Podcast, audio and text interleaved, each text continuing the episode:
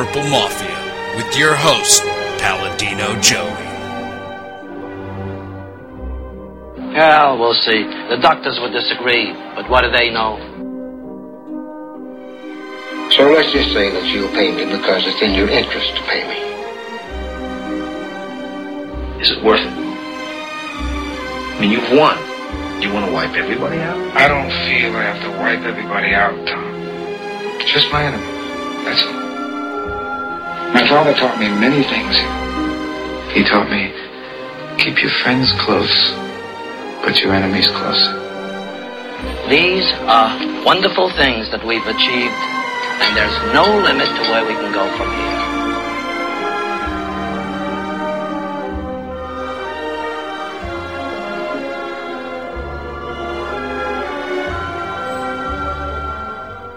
Welcome to the family here on Purple Mafia.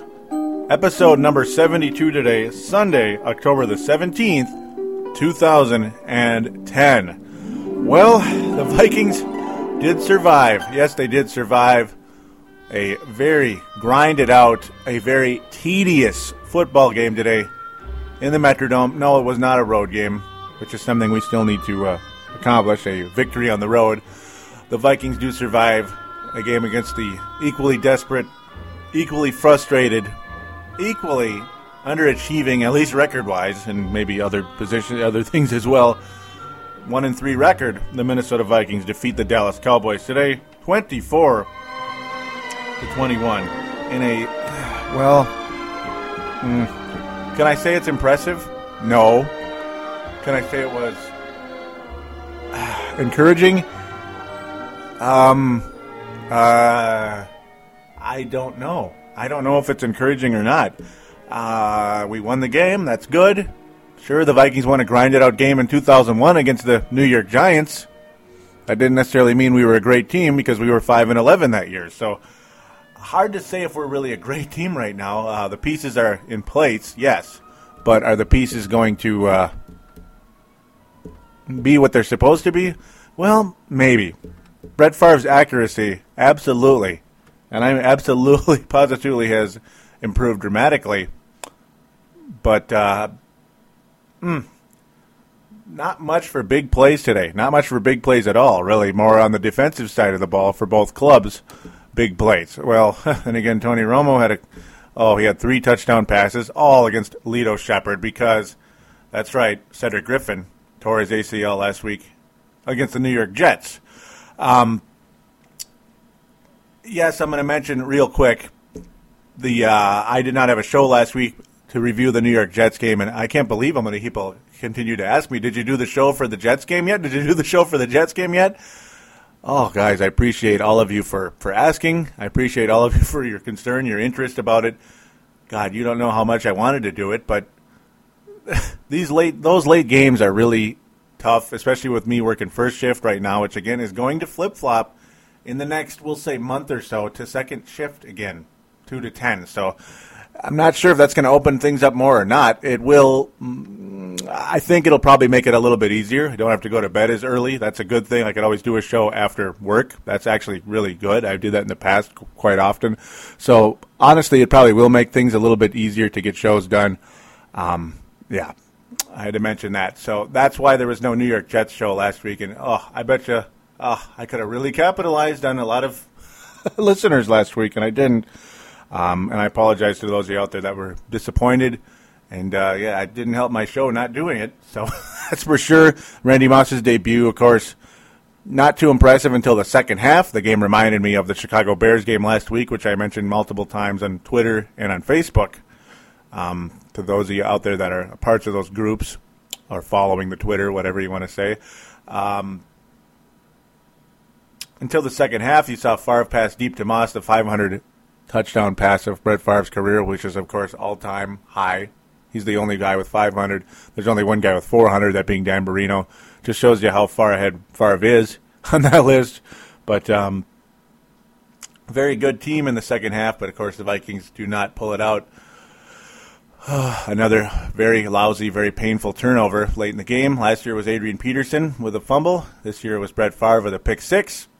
threw it right to the New York Jets defender. I can't even remember which one it was, which is retarded of me. But, hey, that's what happens when your schedule gets in the way. That's how it goes. It's also because I'm not really reviewing that game now. I'm more concentrating on the Dallas Cowboys game today. That's pretty much the gist of things at this point. That's pretty much my very brief review of that game, I guess we'll say. It was very encouraging on the offensive side of the ball. I thought the Vikings would come in today with a lot more fluency offensively against this Dallas Cowboys team. People all week, and hey, I appreciate you guys inquiring. What's your prediction for the game Vikings versus Dallas? I constantly came up with the two words: comfortable win.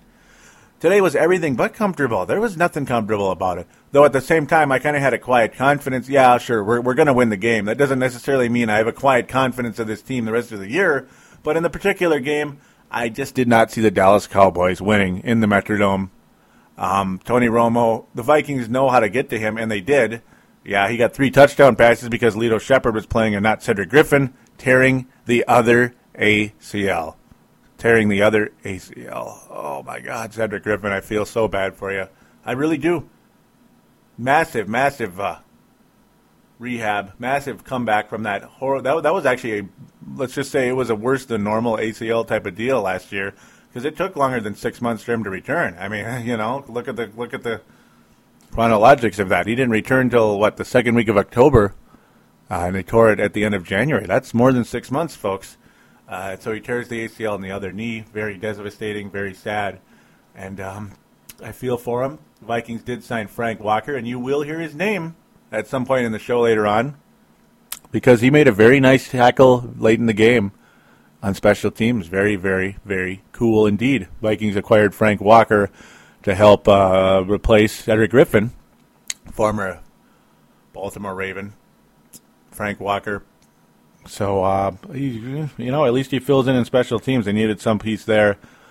So there you go. That's kind of my review, a very brief review of the Jets and kind of what happened to Cedric Griffin. Maybe I'll get more into that later. So that's why it's kind of a semi-long intro.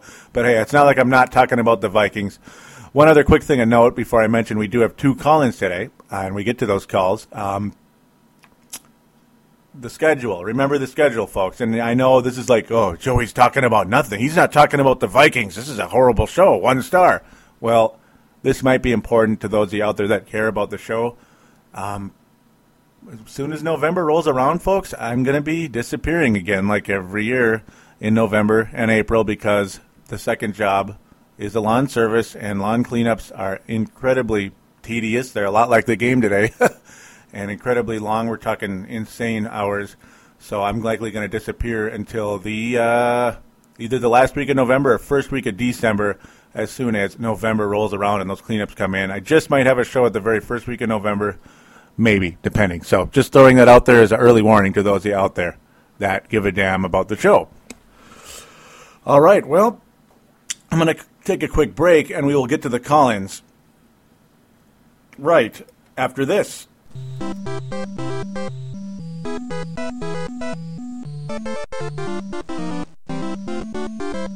And we are back here on Purple Mafia, episode number 72, which is a reminder for iPod users, MP3 players, Microsoft Zune, and all that good stuff. So yes, as I mentioned, we have 2 call-ins. They are from Anthony from LA and Brent Jacobson, 2 of my most loyal listeners and multi-callers now. In Brent's case, and Anthony's been a caller for quite a while, and I do appreciate both of you very much. We'll get to Anthony's call first because he was the first to call, and here is Anthony from L.A. Hey, what's up, Joey? This is Anthony from L.A. I wanted to give you my quick take on that Monday night game. Barely getting a taste out of my mouth, but I think we're 1 pass play from winning that game. I don't even want to talk about the first half, but if Favre completes one of those 2 passes to Percy Harvin, the one that's thrown to his feet or the one that's thrown over his head, he's gone. Touchdown. We win. We don't have to worry about all this Danglegate talking or him possibly sitting out this weekend. That won't even be in question right now. He'd be for sure playing.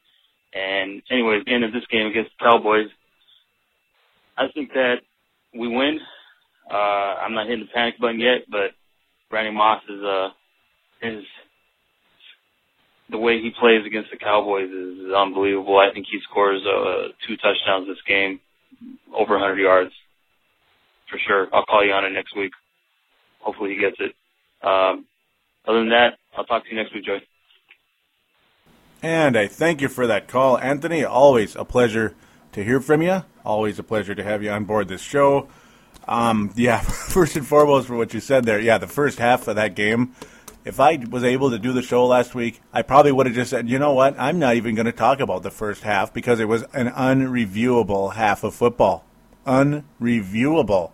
I probably would talk about it for like 5 minutes. Now, if that's humanly possible for me, I'm not sure. So now I'll quit rambling about that. Yes, Brett Favre left points on the table in this game despite how well he played in the second half. He missed Percy Harvin, absolutely, at least twice in this game. Like you mentioned, Vikings easily could have won this game. The New York Jets called the best team in football going into this, and we basically had them beat in that second half. Basically had them beat, if not for that insanely ridiculous retarded interception late in the game. That was just so killer. The Vikings would be above 500 right now. Think about that. Just one little thing. Or one of those Percy Harvin plays, if Favre missed him, could have been a touchdown. It's just like, you're kidding, right? And, of course, the distraction that I have not mentioned on this show, and trust me, folks, I know about it. I've just not brought it up on the show because right now I don't really want to. I just don't really want to bring up what's going on with Brett Favre, though. I mean, we'll talk about it how, yes, it's a distraction, and it certainly hasn't helped him, that's for sure. And you got the elbow tendonitis as well, which I was unable to bring up because that didn't come up until sometime last week. I think he's had it for a little while because, remember, how he was underthrowing passes all the way back into the Miami game. Key play to Bernard Berrien. He was underthrown. Bernard Berrien made no effort to try to knock it away or catch it, whatever, against the Dolphins, and they were trying to throw a deep pass to Bernard in the end zone. That just did not come close to happening. And you know how you predicted Randy Moss to have 2 touchdowns and 100 yards, you know? Maybe not 2 touchdowns, but a 100-yard thing, maybe at least 1 touchdown again. Yeah, I kind of saw that happening too. I thought the Vikings offense was going to really open up here. But for some strange reason, I guess Dallas figured out how to play defense a little bit, though the pass interference calls were all over the place. Maybe that's what Dallas is trying to do today. If the Vikings are going to beat them, grab them. If they beat you, grab them, I guess. So that must be the key there. Man, I just not very impressed with really the vertical, quote-unquote vertical passing game in this game at all. Percy Harvin has been phenomenal the last 2 weeks. He has been the MVP on the offense.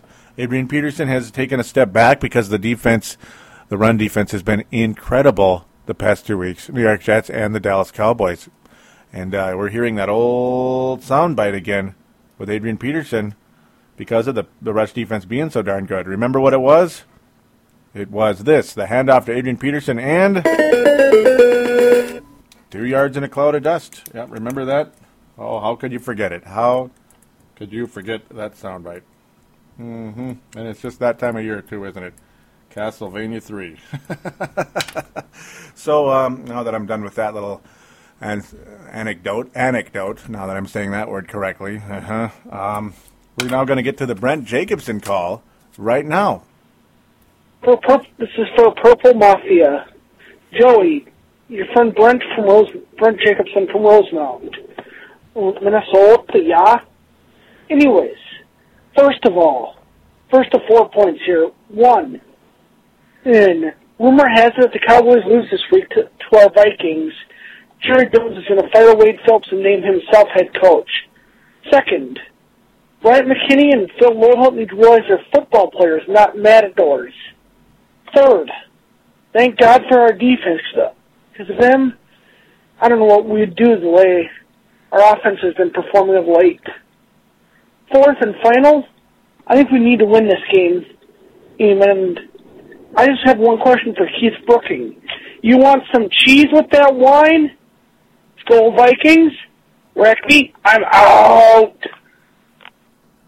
And I thank you for that call, Brent, and second call into the show. Very much appreciated. Welcome back. And both of you, of course, Brent Jacobson and Anthony from L.A., continue to call into the show. Very, very much appreciated. Adds to the show. It brings more pulse to the show. There's other human beings listening to the show, not robots. That's true. You know, it's awesome. It's not just a bunch of computers listening to the show. It's people with voices and opinions. Of course, nothing wrong with the Facebook group as well.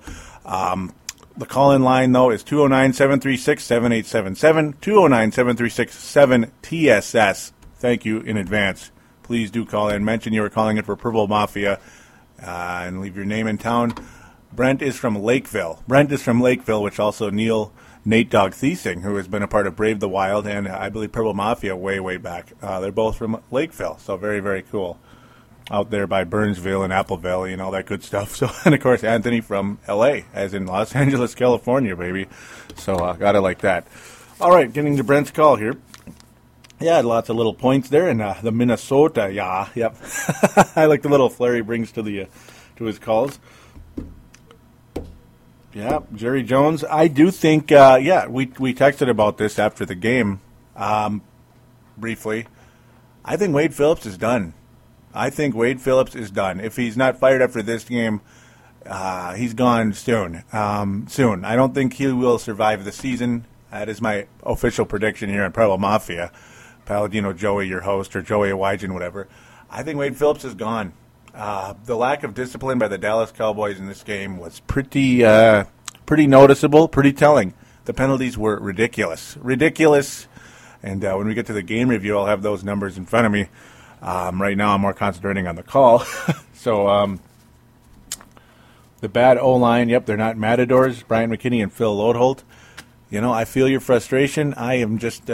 Yeah, Phil Lodeholt, folks, and I'm not the only person to say this, he's taken a step back. Remember last year, it's like, oh, he's young, he's going to make a few mistakes, but he's certainly an above-average tackle in the National Football League. He's a nice bookend with Brian McKinney. Well, folks, as of right now, Phil Lodeholt has taken a step back. Yeah, his skill level has taken a step back this year, and that's not good. Brian McKinney is an enigma. I have been frustrated with him since he held out in 2002. And no, it is not bitterness because, I hate him for holding out back in 2002. That's a long time ago, by the way. I don't like the up and downness. The funny part is one of his best years was as a rookie when he came in and he really helped Michael Bennett get that. It is only one and only good season in the NFL. He had 1,200-yard year, Michael Bennett did. Very impressive by Michael Bennett, by the way. And that was the only good year he ever had. Ever since, really, Brian McKinney, he's had some strong years and some very, very frustrating years. He's up and down week to week, though, and very, very expensive, very large, obviously, very high skill level. He was a part of the old Love Bolt deal as well. He's one of the big parts of it. I am not a fan of Brian McKinney's, folks, because somebody that you have to pretty much like turn the switch, you have to wind up the I forget what it is, the key, I guess it would be for those old clocks. You have to turn or those old toys, whatever, so the soldier can move forward. You have to constantly wind that key to get Brian McKinney to go. Screw that, Come on, start playing. Get out there and play. You should be motivated all the time. You're a player in the National Football League. You have a chance to be part of a great team, and we have to keep turning the clock for you. Keep winding the key. I almost said a really bad word. It almost came out there. Screw that. There, you can fill a blank in there. The defense is saving the team. I completely agree. The offense, I thought the offense was woken up like they did against the Chicago Bears. Remember how the Vikings offense kind of hit a swoon. Kind of the middle to latter part of the year last year against teams like the Cincinnati Bengals and against the Arizona Cardinals. That was pretty bad. Carolina Panthers and all that stuff. The Vikings offense looked even worse than ever in the first half against the Chicago Bears. Came out in the second half, just looked like the bomb, and they stayed the bomb until the fateful Brett Favre across the body interception in the Saints game. It was an outstanding offense from that half to the end of the year. And possible Super Bowl championship, if not for some of those key mistakes in the Saints game. very possible Super Bowl title, folks. They played at a Super Bowl championship level after that Bears game. They really did. So the Vikings showed almost exact same style. Not quite as fluent, though, against the Jets, of course. The Jets' defense is better than the Bears' defense, no doubt. And Favre is not really the same guy he was last year. He's just not. Of course, the health and the concern, the distraction going behind the scenes, pressing too many buttons on his phone, and allegedly using the camera in the wrong area, to put it lightly. Yeah, lots of distractions going on there. Oh, but it was raining out. Well, it was raining out on the Jets, too. Yeah, okay, we'll leave that alone. Win or die against the Dallas Cowboys, no doubt about it. And, yeah, the Vikings won by 3 points today at home against the Dallas Cowboys. And now I know part of it was both teams were insanely desperate coming into the game. And when two teams are desperate, they play very tight, very, very tight. And both teams did that. So there's your formula there. And with Brookings, like some cheese with that wine, that was a spectacular bit by Brent Jacobson there. Hey, that's why he's a good caller. He's entertaining. And, yeah, good stuff. Good stuff because, yeah, Brookings was whining, still whining about the Vikings running up the score against the Dallas Cowboys last year in the postseason. And, folks, I don't necessarily like people running up the score, but the Dallas Cowboys did it to the Philadelphia Eagles in the past. Brad Childress has ties to the Philadelphia Eagles organization. In fact, his best friend is Andy Reid. And the Cowboys have been one of the cockiest teams in the NFL since I can remember. The Cowboys were showing off and taunting the Eagles years ago in a playoff game and in the regular season because they're division rivals. Yeah, do you think the tie-in, do you think it's a conspiracy here that the Vikings – with Brad Childress at the helm, would run up the score on the Cowboys? No, I don't think it's a conspiracy. I think there's a connection. I think there's fingerprints all over it. And gall dang it, I don't blame him. As much as I think it's not necessarily good, I hate the Cowboys. It's probably as much as Childress and Andy Reid do, and maybe many other teams out there. Yeah, that's pretty much about it. So Keith Brookings, well, it's the old saying, hey, you don't want them to score, stop them. Then make them look like imbeciles. Like, hey, you tried to run up the score, we just made you look like a retard because you couldn't catch the ball. Aha, you couldn't complete the pass. We sacked your quarterback, whatever. As long as you don't injure anybody, but there you go. Would you like some cheese with that wine? Keith Brookings. Thank you for the call, Brent Jacobson, and, of course, Anthony from LA. You guys are awesome. Continue to call in, and those of you out there also, please do. Make your debut here on Purple Mafia. Maybe somebody like Jason from Delta, if you're still listening out there. Or you called in a few times, a good year ago now. Please, yeah, consider calling in again. That would be terrific. 209-736-7877 is the phone line on sportstuff.com. So let's get to the game review here, folks, before it gets too long. Yeah, I've been running a little long already. Imagine that, right? Imagine that.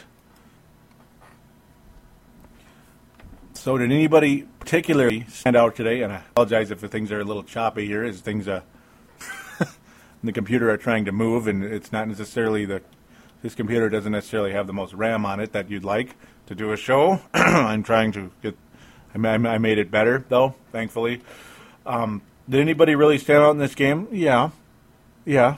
Not amazingly, but yes. The two names are Tony Romo and Percy Harvin. Percy Harvin had a really good game. He has been the offensive MVP for the Vikings the past couple weeks, though. His offensive numbers on, say, regular offense wouldn't really indicate it, though he made some nice moves. Only 3 receptions for 21 yards in particular. But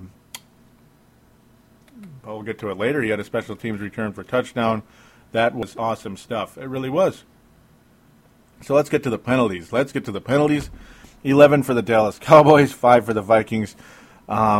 Usually when the Vikings and Cowboys play each other, you're going to see a lot of yellow flags for whatever reason. It's a mess. It's crazy.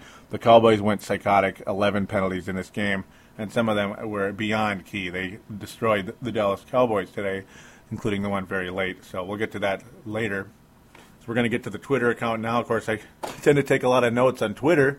It's a very effective way to take notes and interact with fans across the great divide of Purple Mafia and of the Vikings, and potentially, mentioning, hey, you know, Viking fans out there that might like this show, why not let them know about it by just tweeting about the game, and then all of a sudden, oh, hey, Purple Mafia, interesting. So you get the idea there. Twitter account, twitter.com/Purple Mafia Show. Twitter.com/Purple Mafia Show. Yes, Robert Griffith, remember him, is now a follower, though I think he follows everybody that follows him.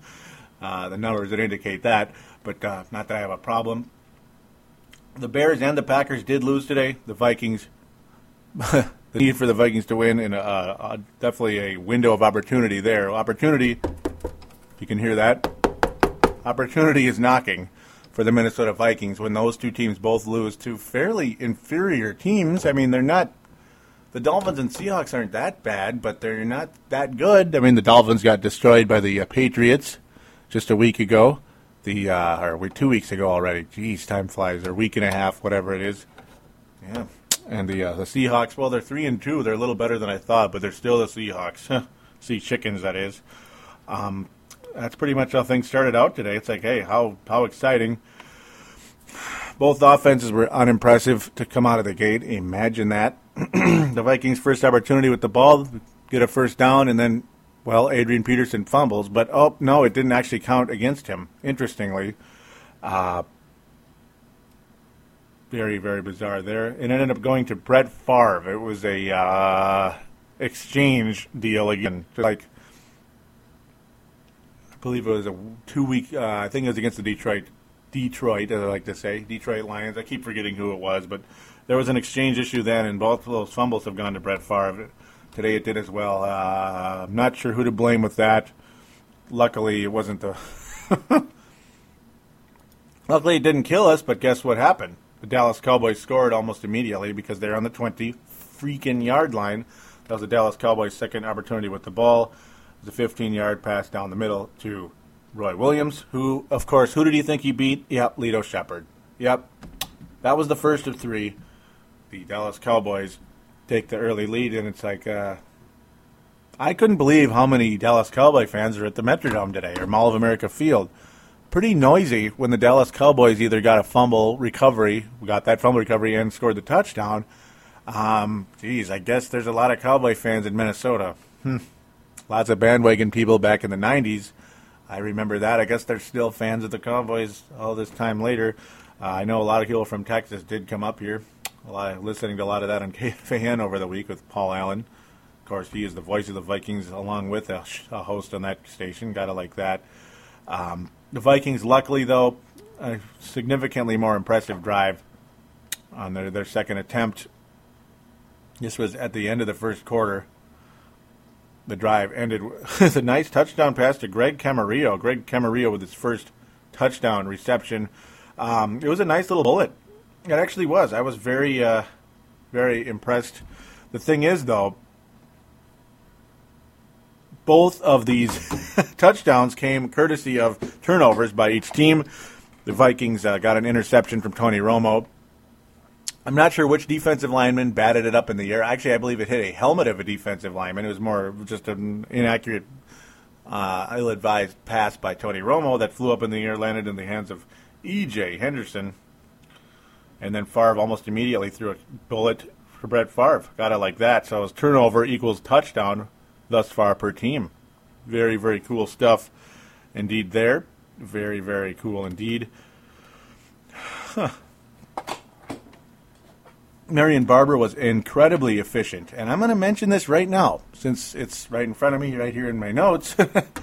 Marion Barber, folks. Marion Barber, me and... a buddy on Twitter who's a follower and a listener of the show. As of back in the beginning of the year or so, he started listening. Very, very cool indeed. Marion Barber. Yeah, I had a little tweet with conversation with him. Not Barber, but I'll get to the guy in a second. Marion Barber at this point was 3 for 3 on third downs. A little bit later on here in the ensuing drive here by the Cowboys. 3 for 3 on third downs, very effective in short yardage situations. Of course, the former Gopher and a Minnesota native and all that good stuff, Marion Barber III. For the day, he was 5 for 5 in short yardage situations. Yeah, he got the 5 for 5 in the fourth down late in the game for the Cowboys. I brought him up as a... hey, What a perfect replacement Marion Barber III would be for Chester Taylor. You know, the guy I thought so much, I obsess over Chester Taylor all the time. I talk about Chester Taylor all the time. And why do you think that is?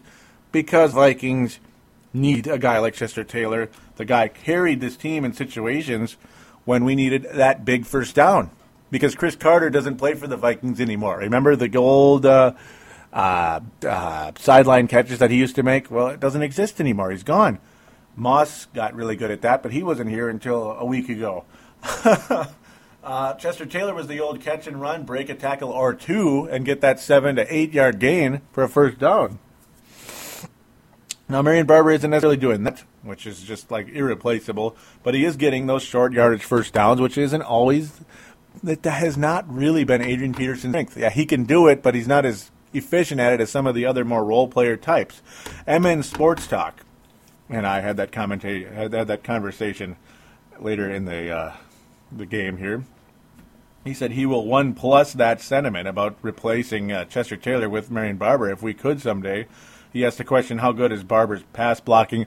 From what I can tell, his pass blocking is decent. I mean, the guy is a solid running back all around for the Dallas Cowboys, and he, of course, was a star for the Golden Gophers. I would absolutely love it. And he also made a comment about, has there ever been, this is MN Sports Talk from Grand Marais, Minnesota, by the way. Talks about everybody except the Timberwolves, pretty much. Has there ever been an in-game trade outside of semi-pro? I'm ready to make the deal, and my comment is, hey, fourth-round pick. If we can get Moss for a third-round pick, why not use a fourth-rounder and get Marion Barber to the Vikings? Of course, we're both joking around. We know that's not going to happen anytime soon. Felix Jones has become the feature back for the Dallas Cowboys, and that's why I even thought about it in the first place. If the Cowboys would even halfway consider trading Marion Barber, or if we somehow, some way could sign him as a free agent at some point, I'd be all over it. So now that that's out of the way, we're going to get to a couple of tweets here. Matt Ehmer, that's right, Matt Ehmer is in the building. That is right. From England, of course, the UK. Matt Ehmer and Dan Taylor, both from the UK, both conversating with me during the game.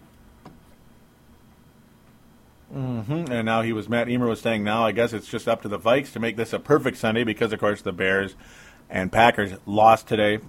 He was talking about, he knows, he was hoping that, because I was ranting about Adrian Peterson's fumble. Okay, that was the third tweet. No, he says he was hoping he'd have none this year. Yep, there's the fumble again. Hope he gets fired up and makes the Cowboys cry. Well, he did have a very nice drive later in the game. He was very good during the drive, and that ended up in a touchdown. And Ehmer says, I think he take everything I said, and that's how I feel about the season. Because I was really ranting, saying how, yeah, Peterson fumbles, touchdown Dallas Cowboys, and bull crap, we'll say. Yeah, that's what I said. Dan Taylor now tweets, do we actually have an O-line or just cardboard cutouts? My comment is cardboard cutouts. And I think Brent Jacobson would agree with that. I think he would. Taylor continues, Dan Taylor that is, says, this is why I wish we would draft a quarterback. I cringe every time the old man gets hit. Yeah, because again, that's the O-line again, folks. Remember when I was complaining about the offensive line a lot last year? I wasn't alone, was I? Though it seemed like it for a while, but now you guys are really coming out of the woodwork. This is great. I really wasn't an idiot, was I? Though it seems like on a lot of the major stations in this town and all that, oh, I can't believe people think the offensive line is bad in Minnesota. I didn't necessarily say it's bad, but it ain't this, it's one of the best O-lines in the NFL. How so? How do you base that argument? Somebody tell me how you can base the argument that the Vikings offensive line is one of the best in the NFL. Let's see, Favre has very little time to pass. It's very, very rare that he gets anything near 5 seconds, which I know is eternity in the NFL, but some quarterbacks get it, and I think Tony Romo got it a few times today, especially on the third touchdown pass, but we'll get to that later. Favre has very little time to pass. You're constantly afraid he's going to get injured. Adrian Peterson often gets the old da-da-da-da-da-da-da. Remember that sound effect? Yeah. That's because the offensive line isn't necessarily living up to the hype. Bryant McKinney, I've made my feelings known. Phil Oldhole has taken a step back. Ryan Cook, You know, we'll leave it there. John Cooper is okay, but he you know, he's a backup. He just is right now. Maybe someday he'll get better. He's just in his second year in the league, an undrafted center. Not really in position to be starting football games for a Super Bowl contender. How about that? Steve Hutchinson, well, yeah, I think we know Steve Hutchinson is incredibly talented. Of course, he had a shoulder problem almost all last year. This year he's healthier, and he's a legend and all that good stuff. But one good offensive lineman does not an offensive line make, we'll say. That's kind of a PA line, sort of, the way I worded that. But very, very frustrating. Later on in the game, Dan Taylor commented about, yep, there's that cardboard cutout again. At this point, we have no passing game at all. I think Favre wants T-Jack in. Ouch. Ooh, ouch. I don't know about that. I'll get back to the rest here in a sec. There isn't too many more. Better just get back to the actual game review because they kind of go with the game most of the way here. What a game, huh? What a game indeed.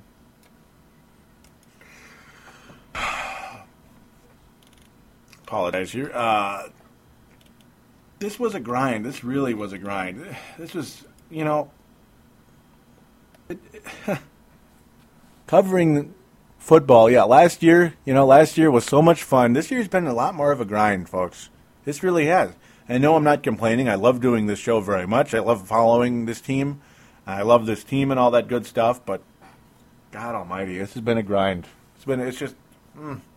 It's so blatantly not the same team. You never know what the talent can do, though, of course. Like I was just screaming excitement when Moss got here. So here we go. We'll continue. After that play with Barber, got his third third-down conversion, which was, again, impressive.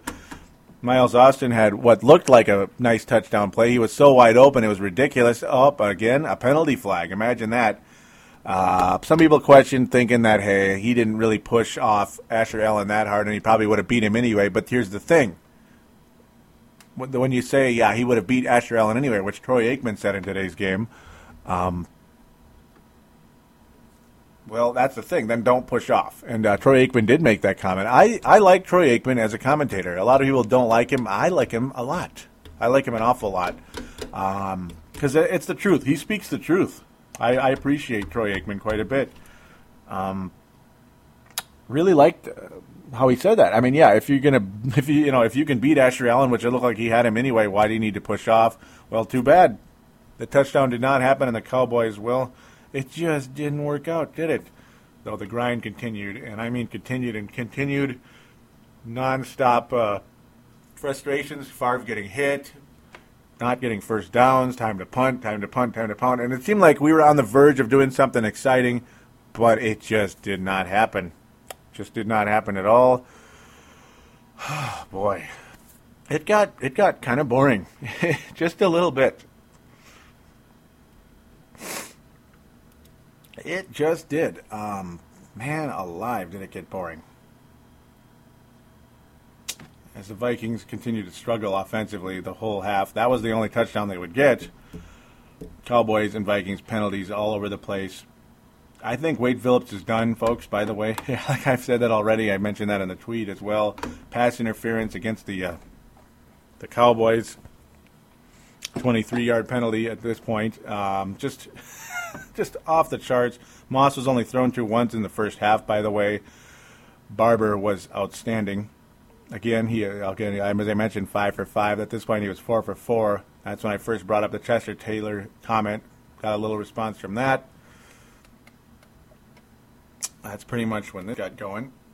But Asher Allen was not great. But he was good. He was good. He stopped a few plays, but then immediately, right as I was typing, that's the funny part, Asher Allen made a nice stop on, I forget who it was, maybe Dez Bryant. Or, it was Miles Austin. But then immediately, right as I was saying he's better than Lito Sheppard, oh, yeah, because he got beat by Roy Williams in the end zone pretty much to end the half, about 20 seconds to go. There it was, Lito Sheppard. It's like up 29, the wrong 29, not Chester Taylor. It's Lito Sheppard now.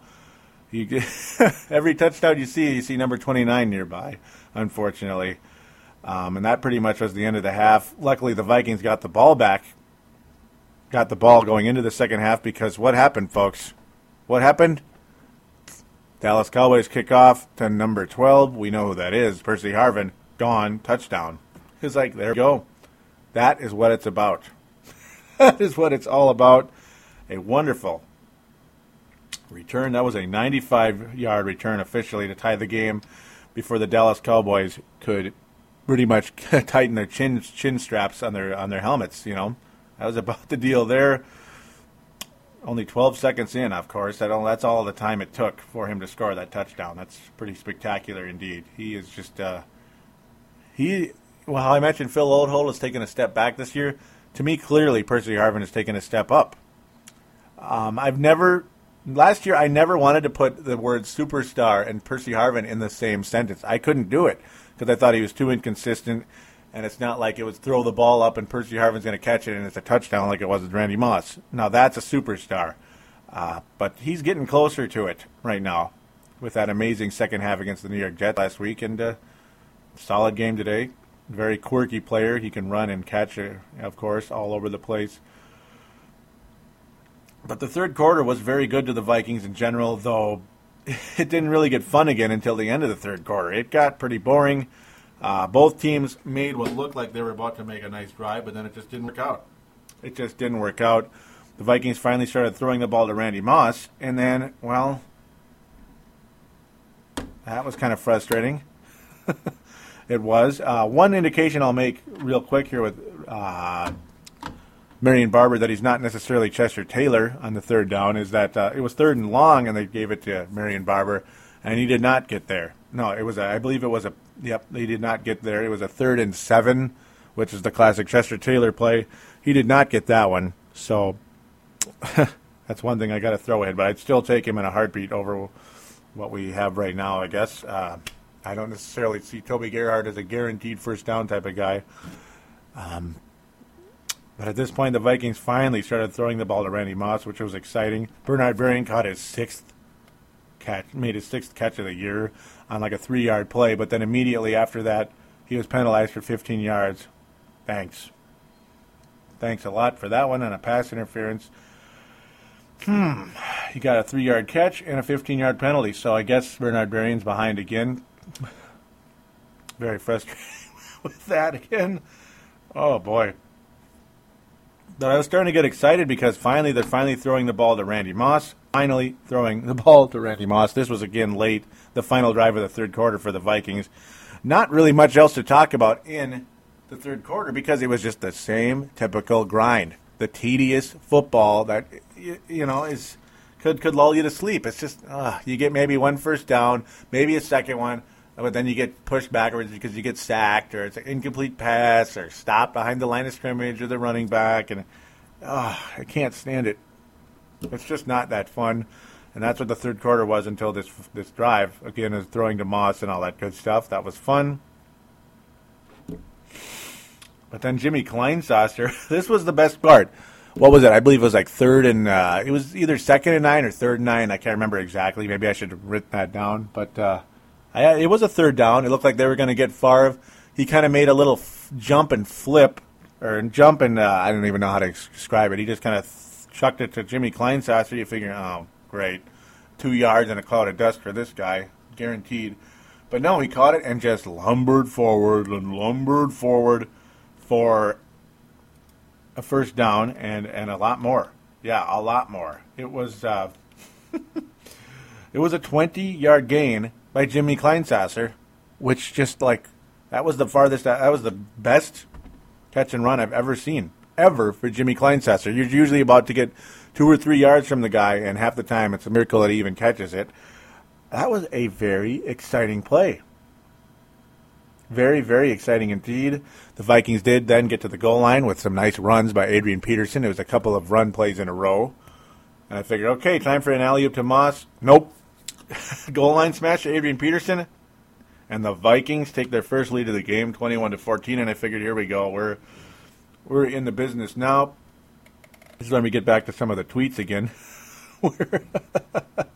Dan Taylor made a comment about, hey, it was more of a catch and walk, not a catch and run. You know, I kind of make it teasing me in my comment there.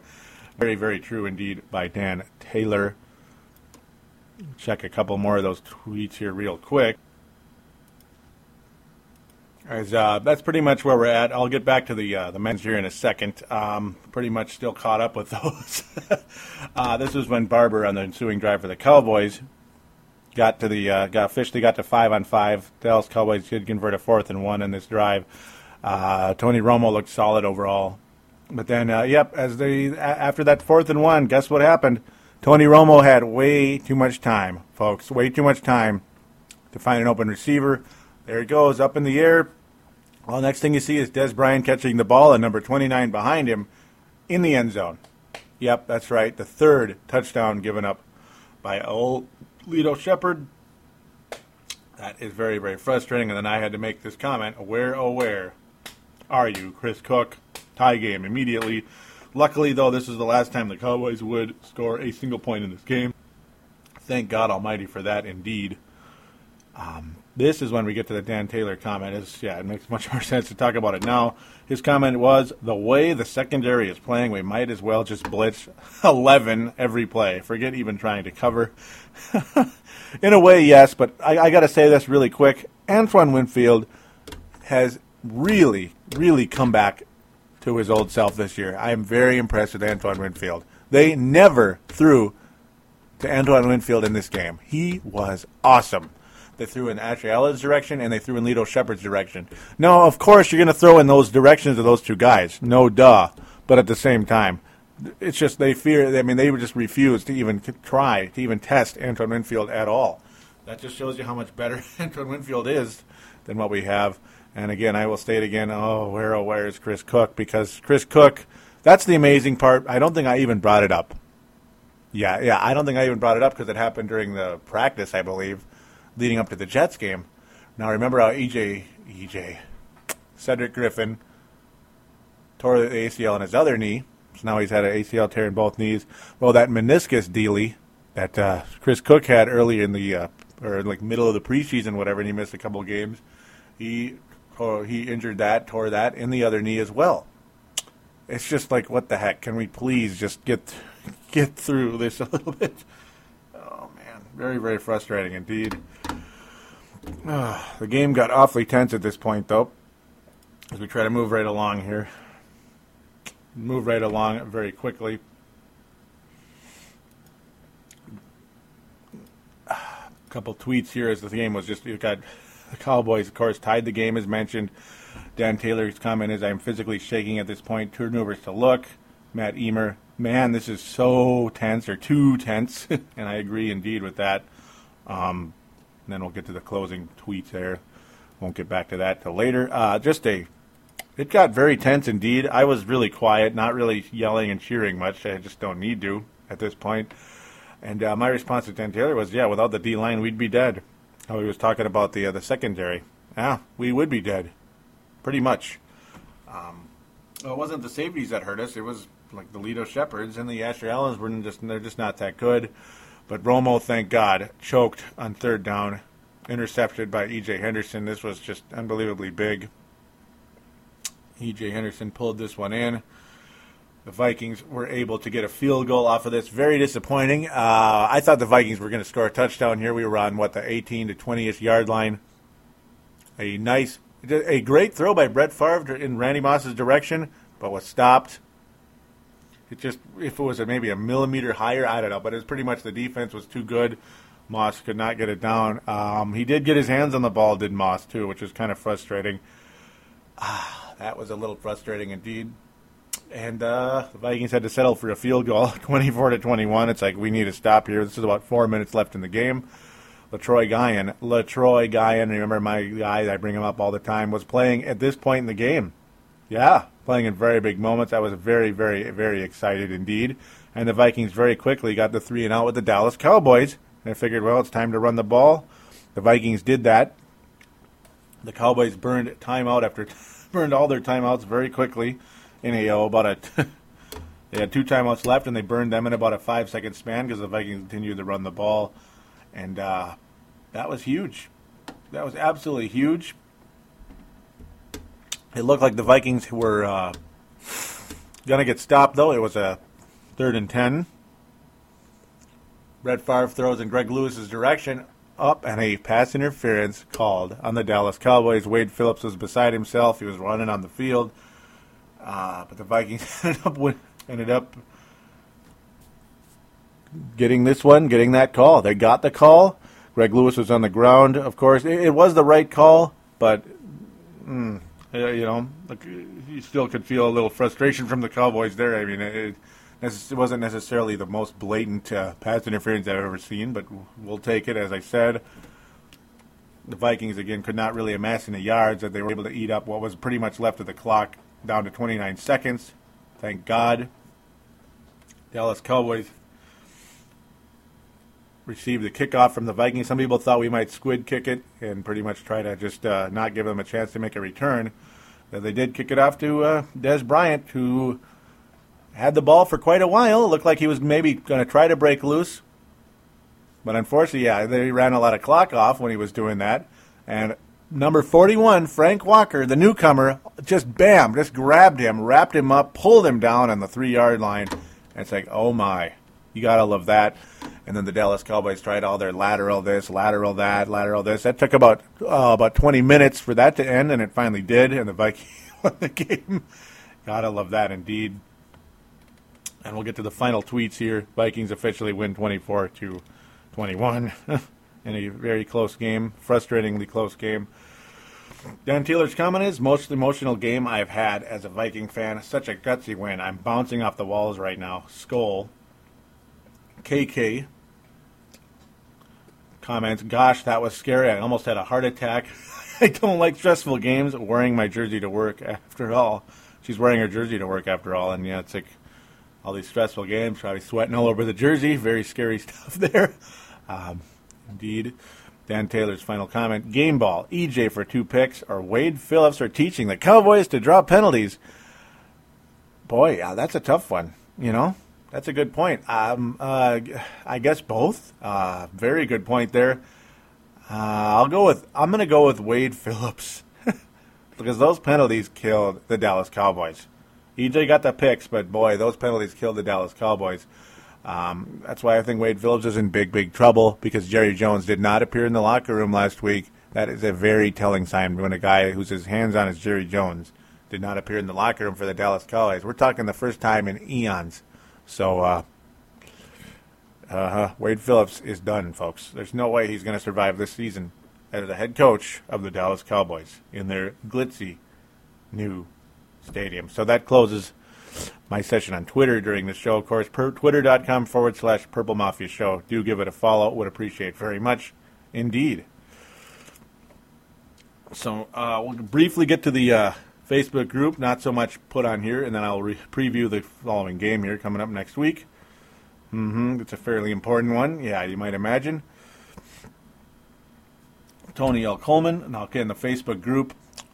Simply, it is the Purple Mafia group, still not page yet. I'm going to get that eventually. Purple Mafia page on Facebook because it's more user-friendly, especially for Apple devices like the iPod Touch and the iPhone.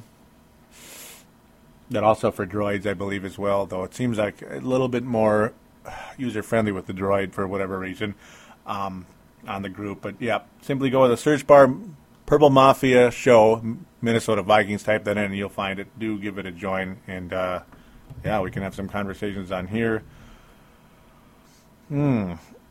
Coleman during the week was talking about how he didn't have a link handy, but he read that Favre is not ruling out the possibility of sitting out a game or two due to his elbow.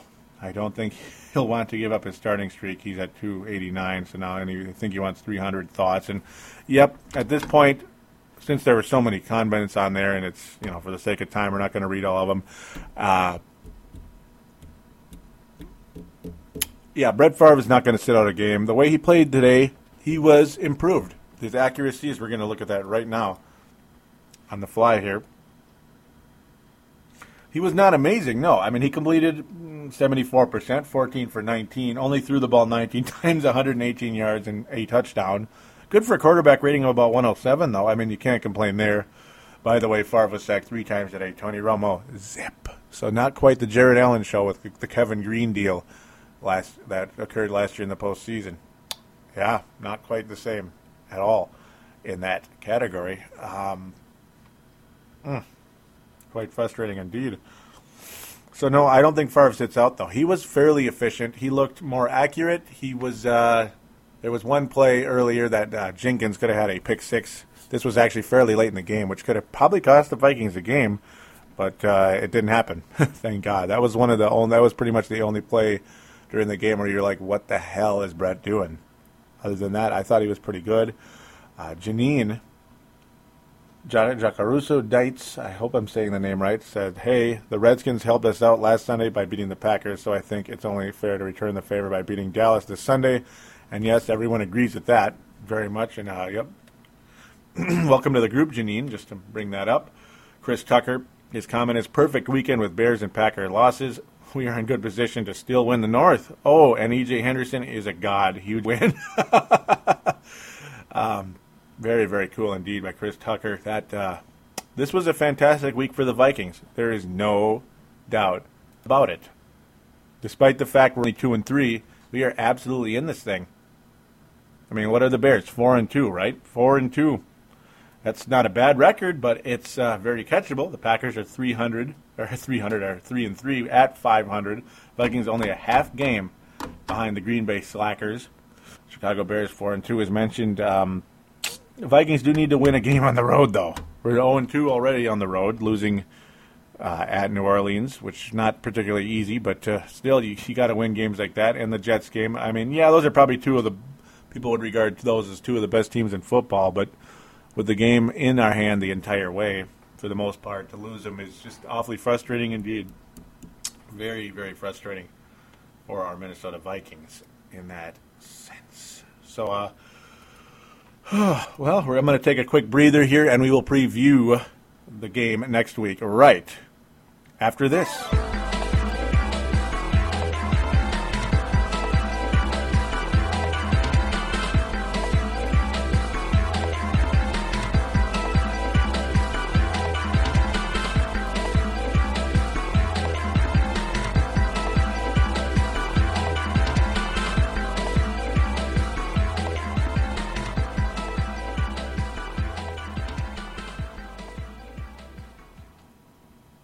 And we are back here on Purple Mafia, episode number 72, which is a reminder for iPod user, Microsoft Zune, and other MP3 players. Thank you again for joining, always.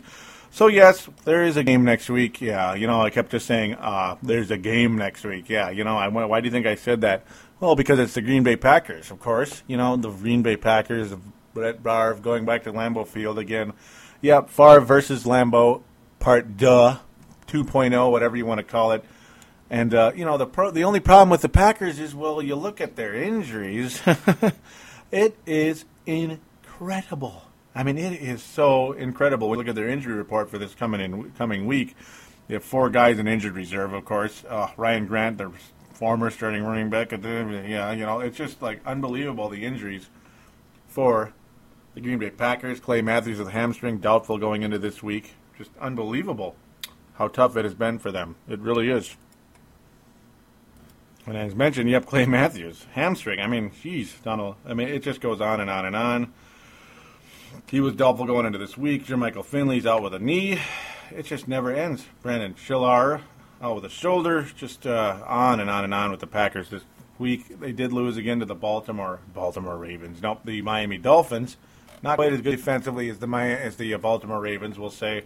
Aaron Rodgers, despite the fact he had a potential concussion, there's all kind of conspiracies about that, or wondering if it was a conspiracy. We'll say conspiracy theories. 313 yards against those Miami Dolphins today. Not the worst game ever for him. Only one touchdown, one interception. He ran in a touchdown as well. Chanhenne had a fairly good day against the Green Bay Packers. 231 yards. He completed 23 of 39 passes, two touchdowns and an interception. The running game, not much of a problem for the Miami Dolphins against the Green Bay Packers. Not much of a problem at all. Ronnie Brown with 73 yards, good for about 4 yards a carry. Ricky Williams with 64 yards, good for about 5 yards a carry. So, yeah, I think Adrian Peterson's going to see the ball against the Packers. You know, Brett Favre is going to be motivated to throw like a nut. Brandon Marshall had 10 catches, 127 yards against the Packers in Lambeau Field today. The Packers did lose 23-20. They made a roaring comeback late in the fourth quarter to tie this thing up.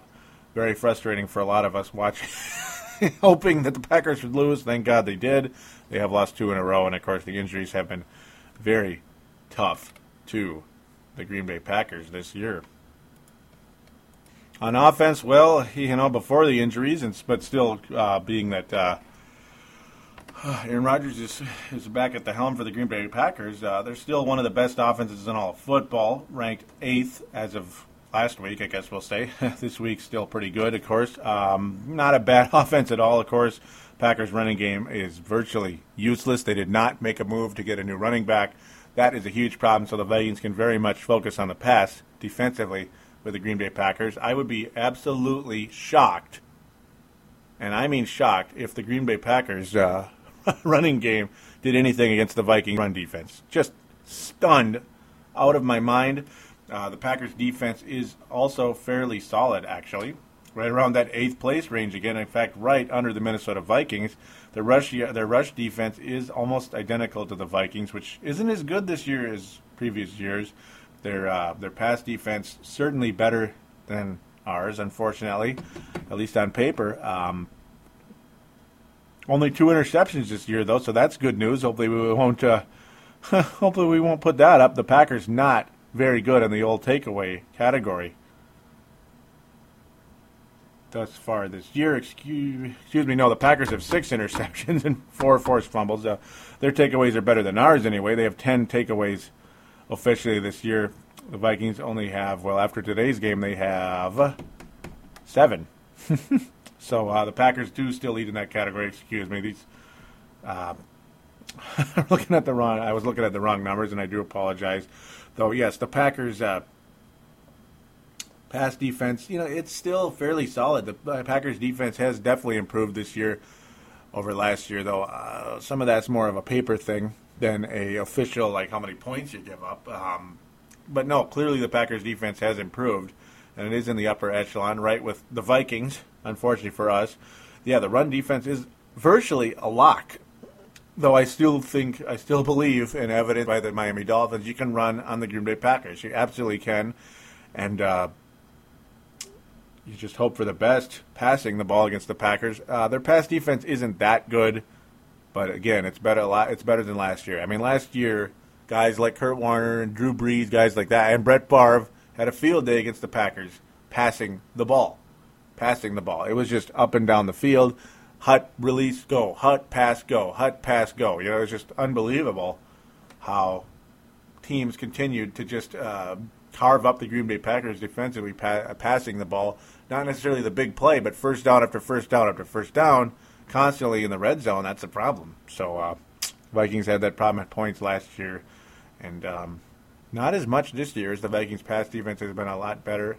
For the most part, though, Tony Romo had a pretty good game, I got to say. Those 2 interceptions were costly, but at the same time, he had a fairly good game. And, of course, the loss of Cedric Griffin is devastating.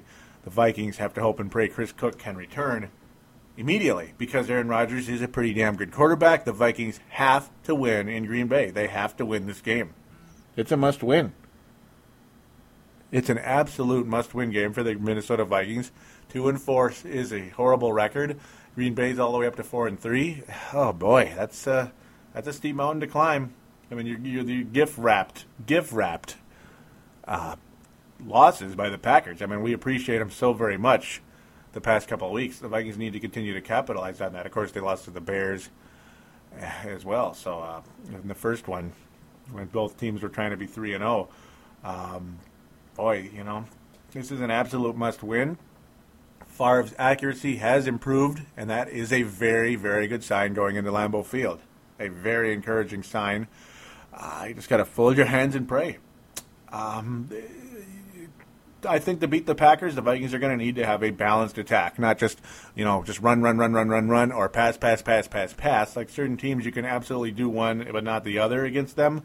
The Jets, it was more you got to pass than run because, well, I was kind of right about that, wasn't I? Because Favre and the Vikings offense exploded in that second half, and Peterson got smothered by that Jets rush defense, which is one of the best on the planet. In fact, it's third in all of football, at least on paper. Excuse me, second in all of football. And it was quite evidenced indeed in that game. Cowboys run defense extremely good as well. Pass defense not so great. Yeah, it's going to take a balanced attack against the Packers. But, of course, the West Coast offense needs to come out at its finest in this game with those quick passes. Quick passes, get those first downs. That's the deal here. Oh, boy. I want to predict a victory. I absolutely want to predict a victory. But, again, the offense, it's like it shows spurts, but to me there's just no evidence that the offense is going to explode. However, the motivation factor on the Viking side, of course, with Brett Favre, and, you know, that's a guarantee, of course. The Packers decimated by injuries and the fact that they have just been losing games left and right lately. I'm going to pick the Vikings to squeak it out 27-24. Okay? 27-24, Minnesota defeats the Green Bay Packers in Lambeau Field. Where the autumn wind will be a Viking in Lambeau Field. We'll just go with that. I do think the Vikings win the game. I think they match up well against the Green Bay Packers, but not well enough that it's going to be a blowout. I mean, this game is going to be in doubt the entire game. There's going to be no guarantee that it's a victory until it's the clock says 0-0-0. You know, it's going to be a tight one, just like today. So, folks, those of you out there that don't like tight games, well, get a cold towel to wipe off your forehead because you're going to need it. Get a nice big glass of ice water, and keep cool because you're gonna, your blood temperature is going to go up a little bit watching this game. I guarantee you, it's going to be tight. So that is how I'm going to stand at the Green Bay Packer game. Minnesota 27, Green Bay 24. We'll see if I'm right. I'm not predicting a comfortable win. I hope they do get it. That's pretty much where I'm going to stand as of right now. So we're going to close the Viking preview with Green Bay, and we're going to get to the contact details for Purple Mafia. Again, yet another fairly long show, but that's how it goes. Just so much to talk about all the time, regardless if I want to go on for as long as I did or not. I just did anyway. Again, Purple Mafia available on thesportstuff.com and on iTunes. Always thank you for downloading and listening to this show. You guys are fantastic. Thesportstuff.com is the bomb. Dylan Richardson is the executive producer on thesportstuff.com. And without his promptness today, folks, those two call-ins that you heard would not be on the air today. I would have completely missed them, and that would have been the end of it. So yep, Anthony Romelli and Brent Jacobson, you guys got on the air, and I'm thrilled to have you on. So thanks to you, Dylan, out there. I'm pretty sure you're listening. Do check out NFL East to West, which Dylan Richardson does host. That is a very good show that deserves more and more recognition from those of you out there that are, it's a football show. I mean, you don't have to just like the Vikings. You could like the whole NFL. It's fun to listen to, and you could hear his opinions on how the Vikings are going to perform against the Green Bay Packers, as he will release the show. I believe midweek is usually when he releases it. So do check that out. NFL East to West. I often post it on the Facebook group for Purple Mafia and on my official page, my Joey Awajin Facebook page. So, yeah, do check it out on thesportstuff.com and on iTunes. So that's the deal there. We'd like you to sign up for the message boards on thesportstuff.com. There's a button on the upper right-hand corner that says TSS Boards. Do click on that. Then you see a little link that says Register. Simply click that and sign up for the message boards on thesportstuff.com. Lots of room for discussion on there. We want you on board. It would be absolutely sweet to have you on. So please do join. It's more than worth it. Also, again, the call-in line, 209-736-7877, 209-736-7TSS. Do call in voicemail. It is a voicemail again. Mention you're calling for Purple Mafia and state your opinion and all that good stuff. There's the Twitter accounts, which I mentioned earlier, and the Facebook group for Purple Mafia. type in Purple Mafia Show Minnesota Vikings for the Facebook group and join it, and also twitter.com/Purple Mafia Show. Finally, email account, PaladinoLive@yahoo.com. PaladinoLive@yahoo.com. So thank you always for listening. Vikings defeat the Packers next week. Da-ding. Gotta love that. So we'll be back to discuss that in a week. Do call in. Hope to hear from you soon. Take care, everybody.